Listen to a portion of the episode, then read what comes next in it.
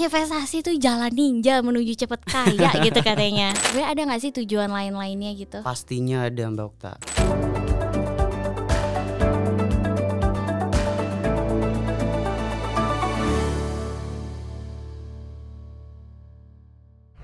Halo Sobat BNI Sekuritas, balik lagi di Potret di mana kamu bisa simak bincang-bincang hangat seputar finansial, investasi, dan juga topik-topik terkini. Wah, kita sudah sampai di episode keberapa nih ya potretnya? Karena kalau dilihat-lihat nih, Sobat BNI Sekuritas cukup antusias juga nih menantikan episode potret yang selanjut-selanjutnya. Dan di potret kali ini kita akan membahas tema yaitu basic investasi. Oke langsung aja kita akan akan panggil ini rekan aku nih yang akan berbincang-bincang bareng aku di sini. Kalau misalnya sobat BNI Sekuritas suka ikutin finansial literasinya BNI Sekuritas, pasti udah nggak asing lagi sih sama rekan aku satu ini. Ada Mas Lutfi Permana, investment specialist BNI Sekuritas. Halo Sobi, perkenalkan saya Muhammad Lutfi Permana selaku investment specialist dari BNI Sekuritas. Aku akan juga mulai dari pertanyaan yang cukup basic sih. Oke. Sebenarnya investasi itu apa sih? Oke, baik. Ini mungkin untuk orang yang pemula, orang Betul, awam gitu ya. betul. Pertanyaan investasi itu apa gitu ya. Iya. Nah, mungkin kalau secara definisi generalnya investasi itu adalah aktivitas menempatkan modal baik berupa uang ataupun aset berharga lainnya ke dalam suatu benda, lembaga atau suatu pihak dengan harapan pemodal atau investor tersebut kelak akan mendapatkan keuntungan di suatu saat nanti atau di kurun waktu tertentu.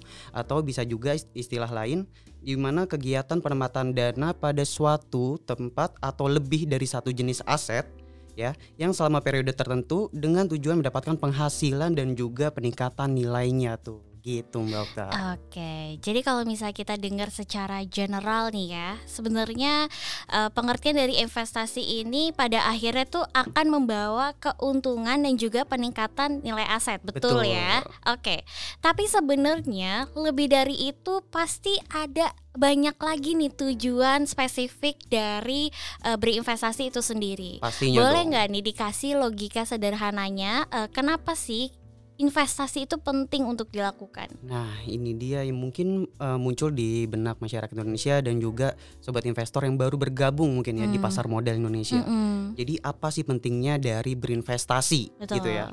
Nah, kalau misalnya eh, pentingnya berinvestasi di pasar modal itu tentunya adalah tujuannya dengan akhirnya itu adalah financial freedom. Oke. Nah, dalam artian financial freedom itu adalah kondisi di mana kita tidak perlu lagi bekerja karena telah memiliki harta yang cukup untuk memenuhi eh, semua kebutuhan hidup kita. Oke. Gitu, baik di masa sekarang maupun di masa yang akan datang. Oke.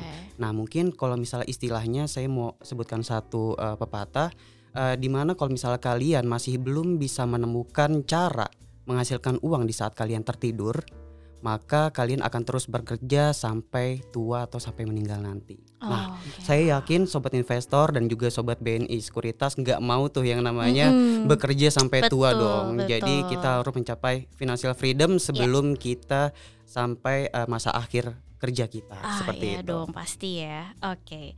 Nah kalau misalnya eh, aku tuh pernah denger nih beberapa orang bilang katanya tujuan investasi tuh ah supaya kaya gitu. Hmm, hmm, Eh, supaya nanti bisa eh, pensiun dini. hmm, hmm. Sebenarnya ada nggak sih tujuan lain-lainnya gitu? Pastinya ada Mbak Okta. Nah, kalau misalnya tadi ada tujuan akhirnya, sebenarnya ada nih tujuan di mana eh, yang harus kita hadapi secara bertahap dan mungkin kita akan nggak akan tahu nanti ke depannya. Mm-mm. Ada lima alasan eh, mengapa kita harus berinvestasi Mm-mm. tentunya. Yang pertama itu ada inflasi, Oke. lalu juga ada yang namanya menghadapi kebutuhan hidup kita, Oke. keinginan hidup kita, Oke. Lalu juga ketidakpastian yang akan datang. Hmm. Pasti Sobi tahu gitu ya. Lalu peningkatan nilai kekayaan seperti itu. Oke, ini kan ada banyak nih ya Sobi ya. Mungkin kita breakdown satu-satu nih. Mungkin eh, Boleh, Mas boleh, Lutfi boleh eh, jelasin juga ke Sobi nih. Kira-kira dari ini deh, mulai dari yang pertama tadi melawan inflasi, Mm-mm. bisa dijelasin tuh. Oke baik jadi eh, inflasi ini harus teman-teman ketahui ya di mana itu adalah peningkatan atau eh, peningkatan harga barang setiap saat gitu ya setiap tahunnya pasti ada nilai eh, peningkatan nilai gitu pada suatu barang. Nah mungkin eh, sobat BNI Sekuritas ada yang berpikir kenapa nggak nabung aja gitu kan? Mm-mm. Di sini saya ingin menjelaskan sedikit perbedaan antara antara berinvestasi dan juga menabung. Oke. Nah, salah satunya adalah nilai uang kita yang yang kita punya Mm-mm. gitu. Nah, dengan menabung uang kita lama kelamaan itu akan tergerus. Ya. Ya, kalau misal kita nabung gitu ya, tujuan kita nanti satu tahun kemudian misalnya 100 juta Mm-mm. untuk beli barang nih. Tapi setelah satu tahun, oh ternyata barangnya meningkat, maka 100 Betul. nilai 100 juta itu nilainya akan berkurang Mm-mm. dari barang tersebut Ya. gitu. Nah, namun berbeda halnya dengan investasi pastinya.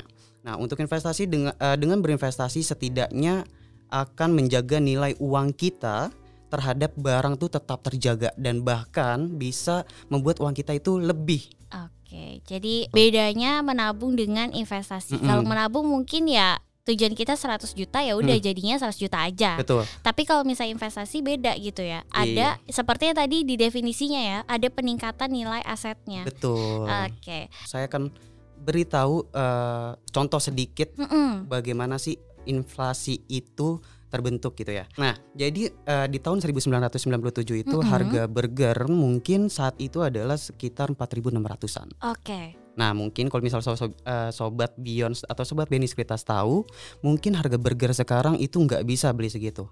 Iya, Ya. pasti. Berapa sih harganya? 40.000. Hmm, Iya, mungkin 35.000. 40.000. Itu udah dapat sama kentangnya sih Betul. biasa. gitu ya. 35 sampai 40.000 range-nya. Oke. Nah, kalau misalnya kita lihat ya, gede nggak perbedaannya 4.600 sampai 35.000 sampai 40.000. Iya, besar cukup- banget ya. Iya, betul, betul. Nah, itu kalau misal kita bandingkan, kita hitung nih perjalanan 25 tahun burger tersebut, growth-nya itu sampai 804% loh. wow. Bayangkan Sobi, 804% selama 25 tahun. Mhm. Dan sedangkan untuk growth per tahunnya itu adalah 32%. Oke. Jadi di sini kita bisa melihat ya. Mungkin ini akan cocok dengan tujuan investasi di mana kita melawan inflasi, betul, Betul. ya. Oke. Kita langsung masuk ke poin selanjutnya yaitu memenuhi keinginan. Nah, Mm-mm. itu gimana tuh? Nah, mungkin nah selanjutnya di sini akan saya gabungkan aja kali ya kebutuhan dan boleh, keinginan ya. boleh. Karena itu kayaknya selalu Betul. uh, berjalan seiringan Iya, gitu betul ya. banget. Nah, kalau kebutuhan itu kan kayak eh, apa yang kita butuhkan gitu kayak pakaian, terus juga pakaiannya tentunya yang bagus dong untuk Mm-mm. diri kita, Hmm. gitu kan. Eh, lalu tempat tinggal yang diinginkan, pastinya dong Mm-mm. kita pengen banget punya tempat tinggal. Lalu kendaraan, Hmm. handphone dan lain-lain. Pasti kita butuh banget hal itu. Betul. Dan pastinya untuk mencapai hal tersebut kita harus berinvestasi. Nah, lalu ada keti- eh, keinginan, sorry, keinginan yaitu eh, seperti rekreasi, healing. Nah, ini cocok banget untuk anak muda mungkin yang di masa kerjanya atau masa eh, kuliahnya butuh banget healing gitu ya. Nah, ini adalah salah satu yang teman-teman harus hadapi nanti. Betul. Jadi seperti membeli barang branded, membeli barang apa pun yang memang kita eh, inginkan seperti itu. Itu yang akan kita hadapi di masa eh, kita saat ini mungkin dan juga Oke. bahkan saat kita tua nanti.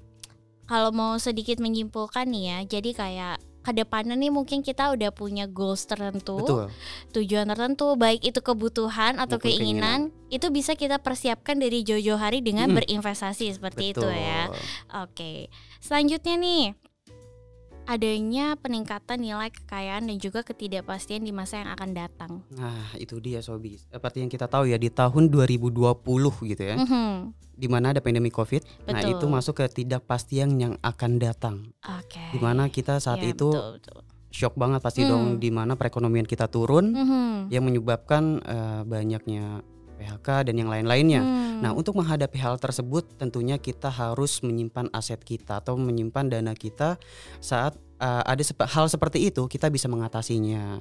Seperti itu. Lalu yang terakhir adalah peningkatan nilai kekayaan. Wah, saya yakin sobat investor, sobat BNI Sekuritas, masyarakat di luar sana pun Mm-mm. pasti mau banget yang namanya ningkatin nilai kekayaan mereka. pasti. Pastinya ya, karena kita juga mau uh, jadi salah satu crazy rich dong gitu ya. Iya dong. iya, harus itu. Baik, jadi eh, itu tadi udah di breakdown nih satu-satu tujuannya. Nah kalau kita lihat sebenarnya tujuan-tujuan ini tuh gak bisa nih di kita capai dalam waktu yang singkat atau Betul secara instan ya.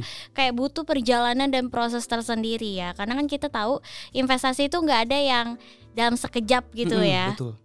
Namanya juga investasi Betul. gitu kan. Nah pertanyaan selanjutnya nih yang mungkin banyak juga ditanyain. Sebenarnya bisa investasi itu mulai umur berapa dan atau ada nggak sih patokan tersendiri kayak Hmm. kapan waktu terbaik kita mulai investasi? Apakah oh ya nunggu nanti deh lulus kuliah, Iya. oh nunggu nanti deh udah kerja, oh nunggu nanti mungkin udah pensiun.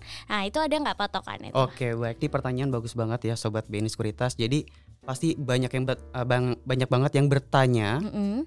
kapan kita harus mulai berinvestasi gitu ya dan di Betul. umur berapa kita harus berinvestasi. Iya. Nah, mungkin saya ingin menjelaskan sedikit terlebih dahulu perjalanan hidup kita gitu ya sebelum kita masuk ke kapan kita harus mulai berinvestasi. Nah, kalau misal perjalanan hidup kita waktu masa kecil kita masih belum eh, bisa ngapa-ngapain di mana kita hanya bisa mendapatkan asupan dari orang tua gitu ya. Lalu eh, meranjak ke remaja maupun dewasa di mana eh, range umur 16 sampai 25 tahun atau 30 tahun, di situ mungkin kita sudah mulai berpikir bahwa keinginan dan kebutuhan kita nih lagi-lagi itu mulai banyak Mm-mm. dan kita di situ akan mulai berpikir bagaimana caranya kita bisa menghadapi hal tersebut. Iya. gitu betul, kan. Betul. Lalu apalagi kalau misalnya masuk ke masa dewasa, persiapan pensiun atau pensiun, itu makin banyak Mm-mm. lagi. Saat kita ingin masuk ke jenjang pernikahan, pasti dong sobat Iya. eh, BNI Sekuritas semua pasti mau menikah gitu ya. Apalagi nanti kalau misalnya menikah punya anak, ada lagi nih yang Hmm. kita harus keluarkan gitu ya. Biaya sekolah anak gitu. Lalu persiapan masa pensiun, apa yang kita butuhkan? Tentunya dana untuk kesehatan kita. Di mana saat itu kita sudah tidak produktif untuk bekerja sehingga kita masih harus nih membiayai diri kita untuk kesehatan diri kita gitu dan kalau misalnya kita lihat eh, perjalanan masa hidup kita tadi nah di sini saya mau sedikit membahas ya teman-teman ya Da- jadi kalau untuk sobat investor bertanya kapan yang tepat untuk berinvestasi di pasar modal nah bisa mulai dari sekarang jawabannya adalah sekarang jangan menunda-nunda lagi Mm-mm. gitu. Nah, kalau misal pertanyaan umur, nah kalau untuk umur karena kita menanamkan aset di pasar modal, maka kita harus memiliki KTP terlebih dahulu nih untuk bisa mulai berinvestasi di pasar Hmm. modal. Terus bagaimana dong kalau misalnya saya masih pelajar gitu ya? Itu Iya. pasti akan ada pertanyaan. Betul. Mungkin anak-anak pelajar sekarang tuh nggak mau kalah gitu ya kalau Ah. misalnya eh, dia tuh pengen juga berinvestasi gitu ya. Nah, itu bisa dipelajari terlebih dahulu Hmm. gitu kita ambil dulu ilmunya setelah kita dapat ilmunya baru nanti kita praktekin setelah umur kita cukup untuk memulai berinvestasi di pasar modal Oke. oke nah selanjutnya nih saya ingin menambahkan sedikit di mana ini bisa memberikan kepercayaan kepada Sobi dan juga sobat BNI, Sekuritas semua kenapa harus berinvestasi gitu ya Mm-mm. kita lihat jumlah investor pasar modal ini data Oke. saya dapat dari saya teman-teman Mm. di mana di tahun 2020 investor di pasar modal itu 3 juta 800 sekian Mm-mm. di, di tahun 2020. Mm-mm. Di tahun 2021 menjadi 7 juta 400. Peningkatannya itu adalah 92 persen. Bayangkan di tahun 2020 ke 2021. 90 persen loh sobat investor. Nah di situ kenapa peningkat, eh, peningkatan jumlah investornya itu sangat banyak. Saya yakin di sini eh, masyarakat di luar sana juga akan percaya hal ini di mana mereka melihat peluang Ya, pasti. karena mereka melihat wah ekonomi lagi turun nih karena ada Mm. pandemi COVID-19 Mm-mm. gitu ya. Jadi mereka wah ini lagi diskon nih saham-saham maupun instrumen-instrumen investasi Mm-mm. lainnya. Maka mereka eh, memutuskan untuk berinvestasi di Betul. pasar modal. Maka peningkatan ke eh, investor barunya itu sampai 92%. Mm-mm. Di tahun 2021 men- eh, ke 2022 itu menjadi 10 ju- eh, 10 juta 300 sekian. Dan itu peningkatan itu 37 persen eh, poin 68. Lalu di tahun 20, eh, 2023 terakhir saya update data di bulan Mei. Di sini data menunjukkan peningkatan itu 11 juta 62 ribu sekian gitu itu udah banyak banget loh dari Ya. tahun 2020 sampai Benar. 2023 Mm-mm. dari 3 juta 800 sampai 11 juta eh, 62 ribu wah itu adalah peningkatan yang sangat signifikan untuk di pasar modal Indonesia jadi ini adalah salah satu alasan kenapa sobat investor semua atau masyarakat di luar sana harus berinvestasi di pasar modal gitu Oke, wow. Ini menarik ya. Karena tadi kalau misalnya mendengar eh, Mas Sufi nih menjelaskan kayak setiap tahap kehidupan itu pasti eh, kebutuhan dan juga keinginan kita makin bertambah betul ya. Apalagi eh, mungkin dari kita kuliah kita masuk ke dunia kerja aja tuh kebutuhan dan keinginan itu udah bertambah. Betul banget. Ya kan? Dan Mm-mm. itu jauh signifikan apalagi nanti kalau udah berkeluarga. Betul. Ya. Dan ini ada sesuatu yang lucu sebenarnya. Aku tuh pernah baca satu quotes kayak Hmm. gini. Ini bukan quotes bijak atau apa sih, sebenarnya lucu-lucuan aja. Oke, Jadi oke. gini, kalau misalnya gue tahu nih di masa dewasa kebutuhan itu sebanyak ini, gue nabung dari SD Aduh. gitu. Jadi kayak ini sebenarnya kata-kata mungkin lucu ya. Tapi kalau misalnya kita sambung ini sama penjelasannya Mas Lutfi, ternyata bener.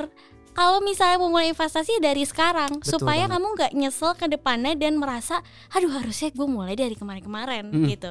Dan kalau misalnya kita sambungin lagi nih tadi yang pertumbuhan jumlah investor, nah itu udah terlihat banget kalau ternyata peluangnya itu besar gitu Betul. untuk berinvestasi. Mm-mm. Jadi jangan ada lagi kata kayak "Eh, nggak deh, ntar dulu deh gitu Hmm, ya. Jangan menunda-nunda dan yakinlah tidak ada kata terlambat sobat Betul, Benis Sekuritas. betul. gitu. Terus tadi kayak oh kalau misalnya memulai tapi aku masih belum punya KTP atau Hmm. kayak eh, penghasilanku belum seberapa nih Hmm, betul, gitu betul. ya. Itu bukan berarti kalian ya udah nanti-nanti aja kalian bisa mulai dengan mempelajarinya dulu gitu. Eh, mencari instrumen mana yang kira-kira paling cocok nih dari segi eh, finansial kamu juga bisa Betul. disesuaikan dari segi resiko dan lain-lain mungkin nanti bisa dijelasin ya Ya. sama Mas Sufi lebih jauh tapi poin yang mau eh, disampaikan di sini adalah di mana eh, berinvestasi itu gak memandang kayak eh nanti tunggu nanti tunggu nanti tunggu nanti nanti ketika udah punya keinginan dan kemauan ya dilakukan dari sekarang gitu ya Betul banget. oke lanjut lagi nah alasan orang suka menunda investasi adalah salah satunya aduh aku sibuk kerja nggak sempet nih. Betul. liatin apa tuh kayak portoku aduh. Emang kalau misalnya aku juga sebenarnya pengen tahu sih Hmm, kalau di dari data nih yang ada itu sebenarnya eh, para investor-investor itu tuh ada mata pencaharian lainnya nggak sih? Oh, atau kayak emang dia tuh kalau udah investasi udah harus fokus ke situ aja? Gimana Oke, baik-baik. Nah, mungkin ini juga menjadi pertanyaan masyarakat di luar sana ya. Apakah saya kerjaan kayak gini masih sempat nggak sih berinvestasi di pasar betul modal betul gitu ya? Nah, kalau pekerjaannya dari data yang kita lihat di sini eh mungkin 40 14 persen 14,55 persen itu adalah pengusaha. Mm-mm. Tapi yang saya eh, highlight di sini adalah ibu rumah tangga dan juga pelajar. Itu Oh. jumlahnya cukup banyak loh. Wow. Pelajar itu ada sekitar 27 persen. Hmm. Itu mungkin range-nya mahasiswa gitu ya teman-teman ya. Mm-mm, mm-mm. Lalu juga eh, ada ibu rumah tangga itu sampai eh, 6,66 persen Mm-mm. gitu. Itu per data Mei 2023. Jadi di sini menyangkut semua umur, semua pekerjaan itu mereka semua bisa berinvestasi. Tapi balik lagi nanti mungkin kita akan membahas juga yang namanya terkait profil resikonya. Jadi teman-teman jangan takut nanti kita akan bahas profil resiko juga biar nanti apa sih investasi yang cocok buat kita. Kayak gitu. Oke, wow. Jadi balik lagi ya, kesibukan itu bukan alasan Betul untuk banget. kamu menunda investasi, Iya. ya. Ja- tapi justru eh, jadikan itu sebagai peluang juga ya untuk tadi menambah nilai kekayaan atau aset kamu. Oke, nah kalau misalnya kita kilas balik sedikit nih dari Hmm. awal sampai eh, pembicaraan kita nih ini, sebenarnya ujung-ujungnya adalah memberikan keuntungan Betul. investasi itu memberikan keuntungan ya. Yap. Tapi ini nih yang suka bikin salah paham nih Mas Lutfi. Apa tuh? Investasi itu jalan ninja menuju cepet kaya gitu katanya. Katanya Betul em, betul betul. aduh Banyak aku mau salah paham Iya, ya. betul kayak aku mau investasi biar cepet kaya. Aku Iya. mau investasi biar keuntungannya besar. Iya. Aduh, gimana tuh kalau misalnya Mas Lutfi lihat fenomena kayak itu? Nah, mungkin yang harus teman-teman pahami di dunia investasi itu adalah resikonya. Oke. Jadi jangan beranggapan kalau misalnya investasi itu adalah jalan ninja menuju kekayaan, Oh. gitu ya. Tapi mereka juga menghadapi yang namanya itu resiko, gitu. Oke. Nah, di sini harus teman-teman pahami adalah resiko selalu berbanding lurus dengan keuntungan atau profit, Oke. gitu. Jadi nggak ada tuh yang namanya high risk tapi eh sorry high return tapi low, Low risk. risk, gitu. Itu nggak ada teman-teman ya. ada ya. Jadi ini mindsetnya harus kita benerin nih. Kita harus betulin Uh-uh. di mana kalau high risk itu high return, Oke. middle risk middle return dan low risk itu low return. Dan itu semua tergambarkan di dalam instrumen investasi di pasar modal gitu. Oke, jadi jangan menganggap investasi itu jalan ninja menuju kekayaan Betul ya. banget. Nah, kita akan masuk lebih spesifik. Tadi kan uh, Mas Sufi udah singgung tuh investasi di pasar modal. Betul. Nah, jadi mungkin kita langsung masuk aja nih ke investasi di pasar modal. Mm-mm. Kalau kita ngomongin investasi di pasar modal tuh instrumennya tuh bermacam-macam ya. Iya, pasti. Saham, reksadana, obligasi yang pasti Sobi udah nggak asing lagi lah dengan instrumen investasi yang aku sebutin tadi. Yap. Tapi di sini ya mau aku tanyakan adalah mungkin Mas Sufi bisa juga nih jelasin secara singkat nih dari masing-masing instrumen yang tadi tuh yang saham, Oke. reksadana atau uh, obligasi. Silakan. Oke baik. Nah mungkin balik lagi kate- ke kategori tadi ya bahwa eh, di sini saya mengkategorikan ada yang high risk high return, Oke. middle risk middle return dan juga low risk low return. Oke. Nah ini juga tergambarkan dalam instrumen investasi. Ada beberapa instrumen investasi pasar modal yang teman-teman bisa kondisikan dengan profil resiko kamu. Oke. Nah mungkin yang pertama itu akan kita bahas adalah saham. Boleh. Gitu. Nah saham ini termasuk ke dalam kategori yang high risk high return. Mm-mm. Why gitu ya. Nah, mungkin akan saya jelaskan sedikit. Nah, saham ini adalah bukti kepemilikan suatu perusahaan yang merupakan klaim atas penghasilan kekayaan perseroan. Jadi, eh, perusahaan yang sahamnya dapat dijual belikan di eh, di pasar modal atau di Bursa Efek Indonesia itu adalah perusahaan yang tercatat dan juga sudah terbuka atau TBK yang sahamnya kita bisa beli. Gitu. Nah, investasi saham itu seperti apa sih? Nah, investasi saham itu contohnya kalau misalnya kita beli surat berharga tersebut atau saham Mm. tersebut, itu sama aja kita sebagai pemilik perusahaan tersebut. Oke. Gitu. Bahkan banyak banget keuntungannya tentunya tadi dari eh, profit ya atau capital gain, lalu juga ada dari dividen. Nah, untuk dividen ini adalah imbal hasil yang diberikan oleh perusahaan untuk eh, konsistensi mereka terhadap kinerja mereka dan mereka tuh memberikan eh, ucapan terima kasih dalam bentuk eh, dividen kepada masyarakat Indonesia Oke. yang membeli saham mereka seperti itu. Lalu yang terakhir itu ada eh RUPS saya Oh. lupa teman-teman. Oke. Nah, RUPS apa-apa. RUPS ini eh, adalah eh, di mana bukti ke bawah teman-teman itu adalah salah satu pemilik perusahaan yang artinya apabila ada corporate action atau kegiatan yang diadakan oleh perusahaan tersebut maka nanti teman-teman bisa datang untuk ikut rapatnya. Wih keren Wah. banget gak tuh? Karena istilah tadi ya ketika kita memiliki saham tersebut yang Mm-mm. artinya kita adalah salah satu pemilik perusahaan tersebut gitu. Ah. Terl- Lalu kita membahas selanjutnya itu instrumen ini resikonya bagaimana. Balik lagi ya, tadi high risk high return. Tapi di sini ada banyak banget eh, maksudnya saham atau perusahaan yang ada di Indonesia yang sudah go public yang sahamnya bisa Sobi atau sobat Benis Sekuritas beli gitu. Sekitar ada 825 saham Wow. dan itu masih akan bisa bertambah sampai nanti akhir 2023 mungkin. Mhm. Nah, itu banyak banget uh, harga saham yang mungkin yang mahal, yang murah gitu ya. Nanti bisa kita cari lagi yang bagus tuh yang kayak gimana gitu. Nah, untuk investor yang mungkin lebih ke uh, defensif gitu ya, lebih ke mementingkan investasi jangka panjang, mungkin cara gampangnya adalah teman-teman bisa kenali produknya terlebih dahulu Oke. gitu. Siapa sih yang nggak kenal BNI gitu ya? Siapa Heeh. sih yang nggak kenal Mandiri, BCA? Itu sahamnya semua bisa kalian beli Oke. gitu di pasar modal. Lalu siapa sih nggak kenal Indofood yang bikin Indomie gitu ya? Mm-mm. Lalu siapa sih yang nggak kenal Lifebuoy dan yang Mm. lainnya gitu ya?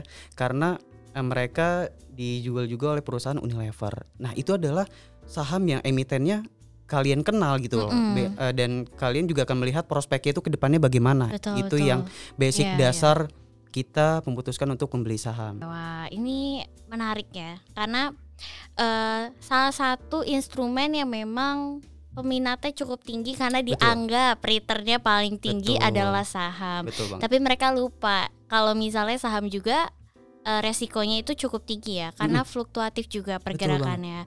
Makanya tadi diwanti-wanti sekali lagi sesuaikan dengan profil resikonya kamu ya. Jangan main langsung eh, apa namanya pilih aja. Oh ini katanya lagi bagus nih langsung. Nah, betul itu nggak bisa ya. Harus ada analisanya Betul. dan eh, pertimbangan-pertimbangan lainnya. ya, betul ya. setidaknya kenalilah produk yang kalian beli Betul. seperti itu ya. Ya karena kan ya tak kenal maka tak sayang ya. Kalau misalnya kamu beli banget. sesuatu yang gak kamu kenal, kamu jadi bingung nanti Iya. uangnya lari ke mana. Nanti ujung-ujungnya sayang-sayang saya beli. Iya Gitu. betul. Oke, lanjut lagi ke instrumen yang kedua, reksadana. Oke. Nah, ini reksadana ini termasuk ke dalam eh, instrumen investasi yang masuk ke dalam kategori middle risk, middle return. Nah, kenapa kayak gitu?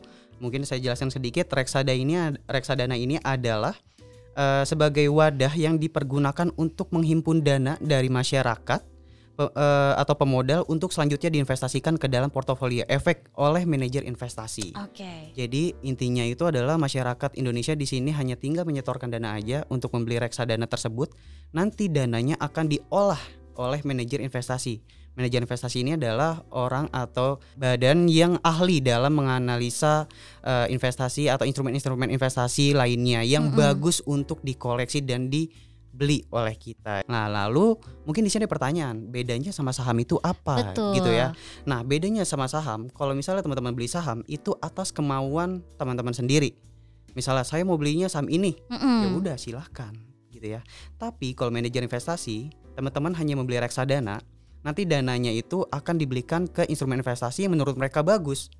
Gitu. Jadi Oke. bisa dimasukkan ke saham juga, bisa dimasukkan ke obligasi atau surat hutang dan juga yang lain dan sebagainya Oke. gitu dan keuntungannya adalah effortnya mungkin teman-teman bedanya kalau untuk saham teman-teman harus analisa sendiri tapi kalau reksadana teman-teman tidak perlu menganalisanya lagi karena akan dianalisa oleh manajer investasi itu salah satu kemudahannya gitu lalu instrumen ini resikonya itu bagaimana mungkin yang tadi saya jelasin ini termasuk ke dalam middle return jadi kalau untuk teman-teman semua di sini yang bingung mau beli instrumen investasi apa dan masih pemula gitu ya Mm-mm. sebenarnya banyak banget an- eh, para investor atau analis di sana di luar sana itu merekomendasikan untuk instrumen investasi ini sebagai pemula karena apa mereka nggak perlu mengeluarkan effort lebih Betul. yang tadi itu gitu mbak Oke. Okta.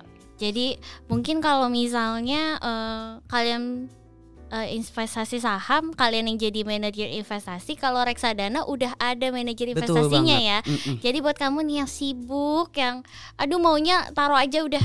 Ya ini mungkin bisa jadi salah satu eh, pilihan ya. betul Nah tapi balik lagi resikonya pun ya middle risk middle return. Jadi Betul mungkin returnnya juga nggak akan setinggi kalau kamu investasi di yang tadi eh, high risk high return. betul Oke. Nah kalau misal reksadana sendiri tuh eh, ada jenis produknya Oh, sendiri sih? iya betul banget. Ada pastinya teman-teman. Jadi kayak saham, jenisnya itu banyak instrumen Hmm. apa eh, emitennya gitu ya. Sama reksadana pun begitu. Hmm. Reksadana itu ada empat jenis, yaitu ada Oke. pasar uang, ada pendapatan tetap, campuran dan juga reksadana saham. Oke. Nah, yang tentunya isinya pun berbeda-beda ya, sobat investor semua atau sobat Beni Sekuritas. Jadi bisa dipilih lagi nih sesuai dengan kriteria atau profil risiko kalian juga, gitu ya. Mau pasar uang, dia itu lebih kepada risikonya lebih rendah, Mm-mm. gitu. Lalu ada pendapatan tetap, lebih moderat lagi. Mm-mm. Lalu ada campuran dan mod- itu bisa dikategorikan moderat dan juga cukup tinggi nih, lebih eh, lebih tinggi dibandingkan dengan pendapatan tetap. Dan yang terakhir itu adalah saham. Itu reksadana saham yang namanya juga saham ya Teh. Tadi high risk high return, maka reksadana saham juga termasuk ke dalam kategori yang eh, risikonya cukup tinggi dibandingkan dengan ketiganya tadi, gitu. Oke. Jadi bisa lebih dikategorikan lagi nih profil risikonya masuk ke reksadana gitu ya. Nanti bisa teman-teman pelajari lagi untuk jenis-jenisnya dan juga eh, resikonya itu seperti apa gitu. Oke. Lanjut ke instrumen yang ketiga yaitu obligasi. Yap. Nah, Silakan. obligasi ini adalah salah satu instrumen investasi yang mungkin masyarakat Indonesia lebih banyak tahu ya, karena Ah, di bank-bank pun ada sebenarnya Oke. gitu. Nah, obligasi itu mungkin secara singkat akan saya jelaskan itu eh, sebagai surat utang jangka menengah ataupun panjang yang dapat dipindah tangankan. Nah, yang diberi yang berisi janji dari pihak yang menerbitkan untuk membayar imbalan berupa bunga dalam periode tertentu dan melunasi pokok utang pada waktu yang telah ditentukan kepada pihak pembeli obligasi tersebut. Yang artinya kalau misalnya contoh pemerintah mengeluarkan surat hutang. Nah, nanti surat hutangnya bisa kita beli nih. Kita beli dalam artian kita membantu pemerintah untuk eh, meminjamkan dana nih untuk mungkin keperluannya nanti untuk pembangunan suatu eh, negara, properti dan juga yang lainnya. Seperti itu. Nanti kita akan dijanjikan dengan imbal hasil berupa kupon yang akan diberikan Oke. setiap bulan atau tiga bulan sekali seperti itu. Dan nanti di akhir masa peminjamannya kita akan mendapatkan pokoknya secara 100%. Itu adalah ilustrasi untuk obligasinya seperti itu. Oke. Nah kalau misalnya instrumen surat utang ini kan ada jenisnya juga dong. Betul, betul, betul. Nah itu juga boleh nih dikasih tahu nih secara singkat aja. Oke, baik. Nah, tadi kalau obligasi ini kan masuk ke dalam kategori low risk low return ya. Mm-mm. Nah, tapi jangan khawatir karena walaupun low risk low return ini tetap lebih tinggi di atas deposito. Oke. Gitu. Dan ada beberapa jenis obligasi eh, yang tentunya yang diperjualbelikan di aplikasi kita di Beyond Mm-mm. by BNI Sekuritas. Di situ ada obligasi pemerintah, ada Mm. obligasi corporate dan juga ada EBA SP Retail. Hmm. Ini adalah satu-satunya produk yang dijual di BNI Sekuritas, EBA. SP Retail. Nah, kalau teman-teman kepo bisa dilihat di dalam aplikasi biasnya ya, gitu. Yang pasti harus regis dan download dulu ya. Betul banget. Oke. Oke, kita udah mengenal apa itu investasi, kenapa pentingnya investasi dan juga instrumen-instrumen investasi yang ada di pasar modal. Tapi kita juga nggak bisa pungkiri nih ya, eh, Mas Lutfi, kalau mungkin masih ada aja mitos-mitos atau mindset-mindset yang tertanam di eh, masyarakat yang membuat mereka tuh jadi takut atau menunda-nunda eh, untuk berinvestasi. Nah sekarang aku kasih waktu buat Mas Lutfi klarifikasi deh nih. Kira-kira mindset-mindset atau pemahaman apa yang sebenarnya salah dan mungkin bisa dikasih tahu nih ke sobat Beni Sekuritas ini loh yang bener sebenarnya kayak gini. Nah, Di sini ada enam poin, teman-teman. Ada enam poin. Yang Mm-mm. pertama, membutuhkan ilmu yang banyak. mhm. Nah, sebenarnya ini enggak juga loh. Balik lagi, apakah teman-teman mau yang high risk high return, mid risk mid return, low risk low return? Kalau misalnya high risk high return, pastinya ketika teman-teman ingin mendapatkan return yang lebih tinggi, pasti akan mengeluarkan effort yang lebih tinggi, betul. belajar analisa Iya. gitu ya, fundamental maupun teknikal. Mm-mm. Tapi kalau memang tujuan teman-teman hanya berinvestasi jangka panjang gitu ya, bukan sebagai trader yang jangka pendek, teman-teman di sini hanya tadi kenali produknya. Ya udah, teman-teman percaya prospek perusahaan tersebut jangka panjangnya bagus, investasi jangka panjang, 2 tahun, tiga tahun, maka nanti teman-teman akan mendapatkan hasilnya atau returnnya. Oke. Seperti itu. Nah, selanjutnya nih ada yang bilang resikonya tinggi. Nah, ini tadi balik lagi ke high risk high return, mid risk mid return, low risk low return. Jadi bisa disesuaikan lagi dengan profil resiko kita ya. Nah, untuk caranya itu adalah kenali dan juga yakini sebelum kita beli pastinya. Mhm. Jangan sampai kita beli kucing dalam karung. Kita nggak tahu tuh isinya apa, produknya apa. Kita kita hanya ikut-ikutan FOMO. Wah, ini kata orang produknya bagus nih. Kemarin dia cuan dari sini nih. Kita Hmm. beli, kita beli. Mm-mm. Ternyata besoknya turun. Gitu Iya. ya. Jadi seperti itu. Resikonya tinggi kalau misalnya teman-teman hanya asal-asalan aja untuk berinvestasi, hanya ikut-ikutan. Tapi kalau misalnya teman-teman setidaknya kenali dan yakini produknya, maka itu bisa meminimalisir resikonya. Seperti itu. Nah, selanjutnya nih, butuh uang banyak. Nah ini dia nih. Hmm, ini saya nggak setuju. Karena berinvestasi di pasar modal bahkan yang paling murahnya itu hanya dengan 10.000 ribu Oke. itu murah banget dibandingkan dengan kopi yang kita beli setiap pagi teman-teman Iya betul betul betul. gitu ya dengan kopi-kopi yang mungkin sekarang ah udah banyak banget mungkin tempat-tempat healing kopi-kopi gitu ya Mm-mm. dan harganya mungkin bisa 20.000 ribu 25 Iya, gitu ya iya. tapi berinvestasi di pasar modal itu hanya mulai dari 10.000 ribu Mm-mm. produknya apa reksadana gitu jadi tadi ya rekomendasi untuk mungkin investor pemula itu adalah reksadana dan bahkan dengan mulainya aja dengan 10.000 ribu aja jadi nggak ada yang namanya mempersulit eh, mempersulit dan bahkan butuh uang banyak itu nggak ada gitu Oke, Balik lagi peluangnya memang besar banget ya. betul Oke. nah selanjutnya itu adalah mungkin pertanyaannya tidak punya waktu. Nah ini mungkin tadi sempat kita bahas juga ya. Iya, kalau iya. misalnya kita nggak punya waktu karena pekerjaan, karena Mm-mm. hal lain gitu ya. Mm-mm. Balik lagi, teman-teman di sini ada dua tipe. Teman-teman mau jadi trader atau menjadi investor. Mm-mm. Kalau trader itu jangka waktunya pendek, di mana teman-teman beli hari itu bisa jual hari itu, Mm. atau jual besok, atau jual dalam beberapa hari. Mm-mm. Tapi kalau misal investor, teman-teman beli hari itu akan dan akan dijual mungkin satu tahun ke depan, dua tahun ke depan, bahkan tiga tahun ke depan, seperti itu. Jadi balik lagi, kalau misalnya teman-teman tidak punya waktu, ya mungkin bisa menjadi investor, gitu ya. Iya. Jadi nggak ada alasan lagi nih. Ah kayaknya ribet banget investasi nggak punya waktu. Ya harus analisa harus gini gini Iya. gini. Tapi ternyata di sini ada dua pilihan balik lagi trader atau investor. Gitu ya. Nah selanjutnya adalah teknologi yang terlalu tinggi. Nah mungkin ini juga menjadi alasan banyak alasan di luar eh, masyarakat di luar sana bahwa investasi itu harus ada aplikasi dan teknologinya tuh sulit. Jangan salah sobat investor atau sobat BNI Sekuritas karena aplikasi yang digunakan untuk transaksi itu seperti eh, aplikasi-aplikasi e-commerce lainnya gitu. Jadi tempatnya bertemu bertemunya pembeli dan penjual. Mm-mm. Teman-teman bisa beli saham di situ, bisa beli eh, bisa jual saham di situ. Sama gitu ya. Kayak beli pakaian di situ, jual Mm-mm. pakaian di situ kan Iya, sama iya, tuh. iya. Nah, selanjutnya yang terakhir adalah mungkin judi, riba dan haram. Nah, mungkin ya tidak menutup kemungkinan ya karena masyarakat di Indonesia itu mayoritas kan orang muslim Mm-mm. dan mungkin mereka banyak kebimbangan Mm-mm. untuk mulai berinvestasi Mm-mm. apakah riba, apakah judi, apakah haram ini loh Mm-mm. untuk kita memulai investasi di pasar modal. Mm-mm. Dan ternyata untuk berinvestasi di pasar modal itu kita sudah ada fatwanya loh dari DSN MUI nomor 80 garis miring 2011 di mana di situ dijelaskan bahwa oh untuk investasi pasar modal itu nggak haram nggak judi dan nggak riba Hmm. gitu dan bahkan dari 825 saham yang ada di pasar modal itu sekitar 500 lebih hampir 60% itu adalah saham-saham syariah Wow. yang bisa teman-teman beli di pasar modal Oke. gitu jadi nggak ada alasan lagi nih kalau misalnya rudi eh, judi riba haram gitu jadi di pasar modal itu kita sudah memfasilitasi juga ada transaksi secara syariah ada saham syariahnya reksadana syariahnya ada bahkan untuk obligasi syariahnya pun ada Iya. gitu jadi ini bisa mengclear semua eh, tanggapan teman-teman yang mungkin bilang tadi judi riba dan haram gitu Oke, Jadi sudah mencakup semua eh, kalangan investor Betul betul, banget. ya. Jadi gak ada alasan lagi sebenarnya ya. Kemudahan-kemudahannya juga ya siapa sih sekarang yang apa ya kesulitan buka HP, download aplikasi atau kayak register aplikasi segala macam.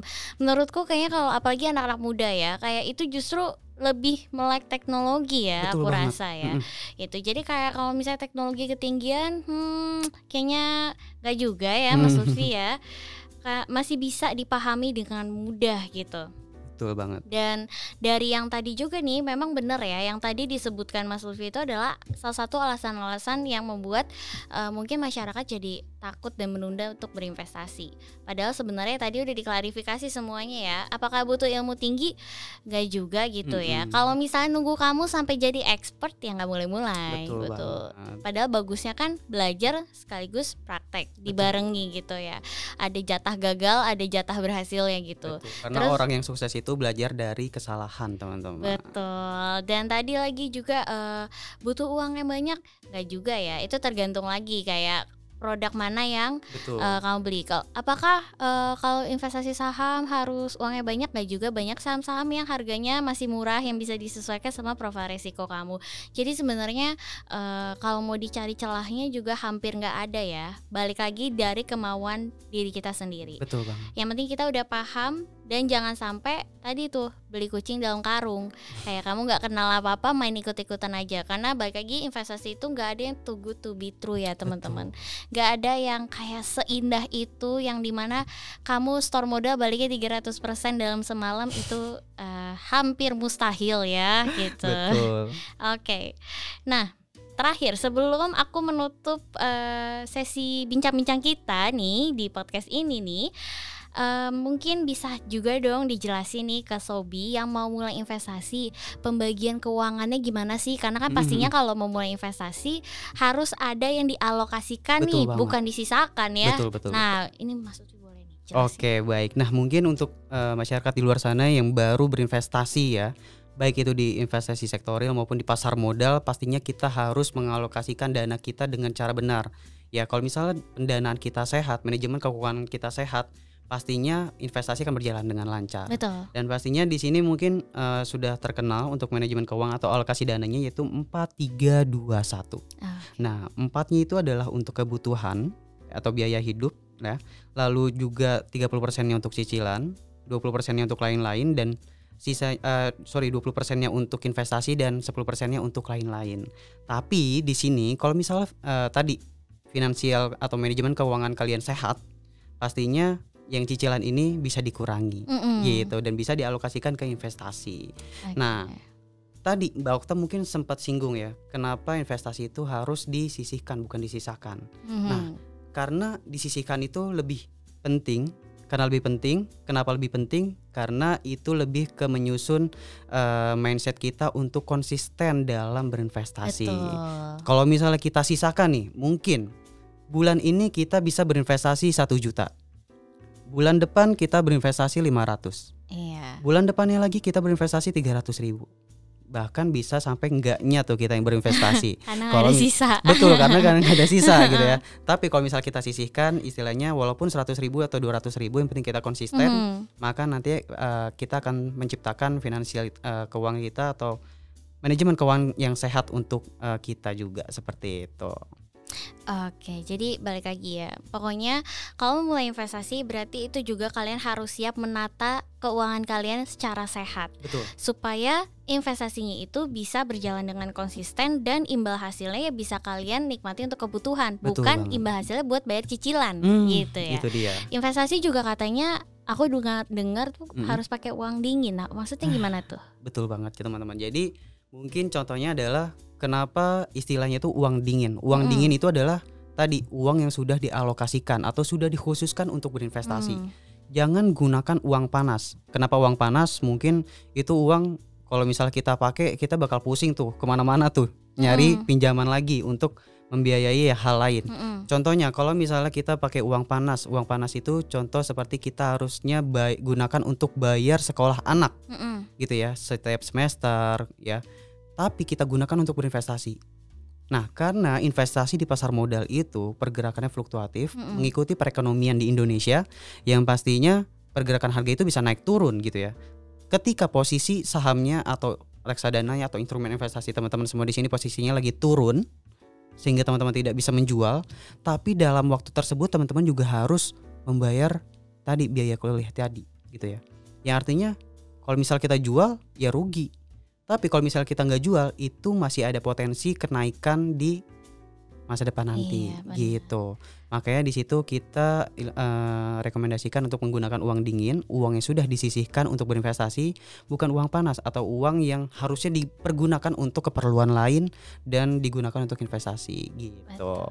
Jadi eh, udah eh, paham nih ya mindset sederhananya supaya eh, sobi-sobi nih di rumah memulai investasinya tuh juga dengan eh, persiapan yang baik Betul, gitu ya dari segi betul banget. finansial dan juga eh, keuangannya. Oke, wow, nggak kerasa kita sudah sampai di akhir sesi bincang-bincang kita nih banyak banget yang bisa sobi pelajari ya, mulai Hmm. dari investasi yang paling basic sampai akhirnya gimana berinvestasi di pasar modal. Thank you banget loh Mas Lutfi udah menemani bincang-bincang potret bareng aku di sini. Semoga sobat Beni Sekretariat yang menyaksikan sampai akhir bisa dapetin insight dan mungkin bisa langsung mulai investasi saat ini juga ya. Betul. Karena kita jadi seneng banget nih karena obrolan kita memberikan semangat buat kalian. Dan sekali lagi thank you buat Mas Lutfi dan juga sobat Beni Sekuritas. Hmm. Jangan lupa untuk like, komen dan subscribe YouTube channel Beni Sekuritas. Dan kira-kira potret mau bahas apa selanjutnya bisa kamu komen aja nih di kolom komentar supaya kita bisa tahu kalian tuh pengennya tuh uh, kita bahas apa sih atau bahas sesuatu yang lagi up to date gak apa-apa langsung aja masukin di kolom komentar. Dan jangan lupa untuk follow all sosial medianya Beni Sekuritas dan Beyond supaya kamu gak ketinggalan info dari kita. Dan dengan demikian saya Octavia pamit undur diri. Sampai jumpa di episode potret selanjutnya